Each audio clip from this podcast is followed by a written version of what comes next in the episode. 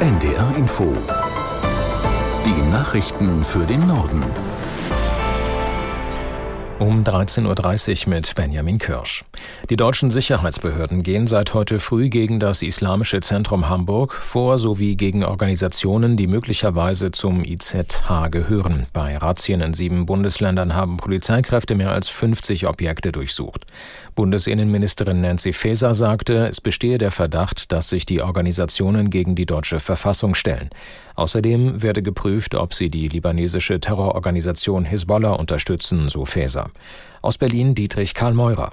Bundesinnenministerin Nancy Faeser zeigt sich in einem Statement nach den Razzien entschlossen. Sie sagt, unsere Maßnahmen zeigen, wir haben die islamistische Szene im Visier. Die SPD-Politikerin erklärt weiter, die Maßnahmen richteten sich gegen islamistischen Extremismus, nicht gegen eine Religion oder gegen einen anderen Staat. Faeser betont, Deutschland dulde keinerlei islamistische Propaganda, antisemitische und israelfeindliche Hetze. Das Islamische Zentrum Hamburg betreibt an der Hamburger Außenalster eine Moschee. Der Trägerverein, der 1953 von iranischen Auswanderern gegründet wurde, steht im Verdacht, sich gegen die verfassungsmäßige Ordnung und gegen den Gedanken der Völkerverständigung zu richten.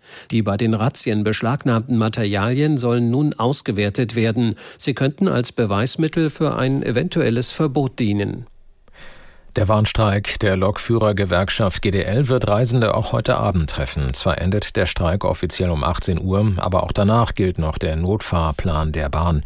Das heißt, vor allem im Fernverkehr fallen die meisten Züge aus. Nach den Worten von Bahnsprecher Staus arbeitet das Unternehmen vor allem am Fahrplan für morgen. Denn der Freitag ist ja ein besonders nachfragestarker Tag. Und jetzt kommen auch noch diejenigen dazu, die eigentlich heute fahren wollten und die Fahrt auf morgen verschoben haben. Also unsere ganze Priorität liegt darauf, morgen an diesem wichtigen Freitag den Verkehr wieder in Gang zu bringen. Der Sprecher der Bahn Staus.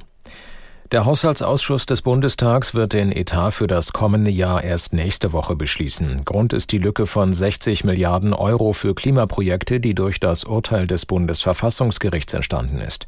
Wie geplant findet heute die sogenannte Bereinigungssitzung des Ausschusses statt. Auf Antrag der Union wird vor dem jetzt für nächsten Donnerstag geplanten Beschluss aber noch ein Sachverständiger gehört. Die Bundesregierung will die Zahl derjenigen Lebensmittel deutlich steigern, die nach Biostandards erzeugt werden. Danach soll ihr Anteil bis zum Jahr 2030 mindestens 30 Prozent betragen. Aktuell sind es gerade mal 6 Prozent. Landwirtschaftsminister Özdemir hat heute vorgestellt, mit welcher Strategie das erreicht werden soll und warum der Umbau seiner Ansicht nach wichtig ist. Aus Berlin Vera Wolfskämpf. Aus Sicht des Grünen Ministers spricht viel dafür für die Verbraucherinnen und Verbraucher, weil es für Bioprodukte hohe Standards gibt, für Umwelt und Klima, weil zum Beispiel Bioäcker nur die Hälfte der Treibhausgase von konventionellen Flächen ausstoßen. Özdemir betont, niemand müsse auf Bio umsteigen, aber die Strategie soll die Möglichkeiten dafür stärken. Dazu hat das Landwirtschaftsministerium 30 Maßnahmen aufgelistet. Die Forschung soll sich auf Öko konzentrieren, genauso wie öffentliche Fördergelder. Auch in Kitas, Schulen und Krankenhäusern soll es gutes Bioessen für alle geben. Und es ist eine Werbekampagne für das Biosiegel und seine Vorteile geplant. Das umstrittene Pflanzengift Glyphosat wird in der EU für weitere zehn Jahre zugelassen. Das hat die EU-Kommission angekündigt. Sie hat allerdings auch mitgeteilt, dass es für den Einsatz von Glyphosat neue Bedingungen und Einschränkungen gibt. Aus Brüssel Jakob Mayer. So darf Glyphosat nicht verwendet werden, um Pflanzen vor der Ernte auszutrocknen. Außerdem sind bestimmte Maßnahmen nötig, um Organismen zu schützen, auf die die Behandlung mit dem Unkrautvernichter nicht abzielt.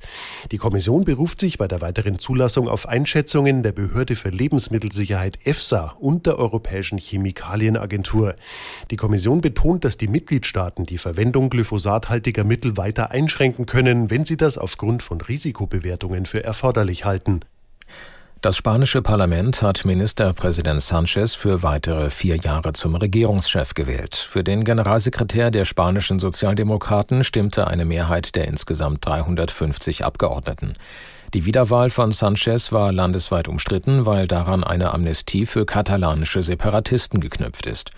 Aus der Parlamentswahl im Juli war zwar die konservative Volkspartei als stärkste Kraft hervorgegangen, deren Chef Fejo fand danach aber keine Parlamentsmehrheit. Daraufhin ging der Auftrag für die Regierungsbildung erneut an Sanchez. Vermietungsplattformen wie Airbnb müssen in der EU künftig transparenter agieren und mehr Daten an die Behörden weitergeben. Darauf haben sich das EU-Parlament und die Mitgliedstaaten verständigt. Aus Brüssel Katrin Schmidt. Das neue Gesetz verpflichtet die Plattformen unter anderem, jeden Monat Daten darüber auszutauschen, wie viele Nächte ein Haus oder eine Wohnung vermietet wurde und an wie viele Personen. Bisher sei das häufig nicht geschehen, heißt es aus dem zuständigen Binnenmarktausschuss im Parlament. Lokale Vorschriften konnten deshalb nur schwer durchgesetzt werden. Die gibt es inzwischen in zahlreichen Städten. Amsterdam, Berlin oder Dublin etwa begrenzen, wie lange Wohnungen an Touristen vermietet werden dürfen. Denn Kurzzeitvermietungen, mit denen Vermieter in der Regel mehr Geld verdienen können, haben die verfügbaren Mietwohnungen für Einheimische stark reduziert. Das waren die Nachrichten.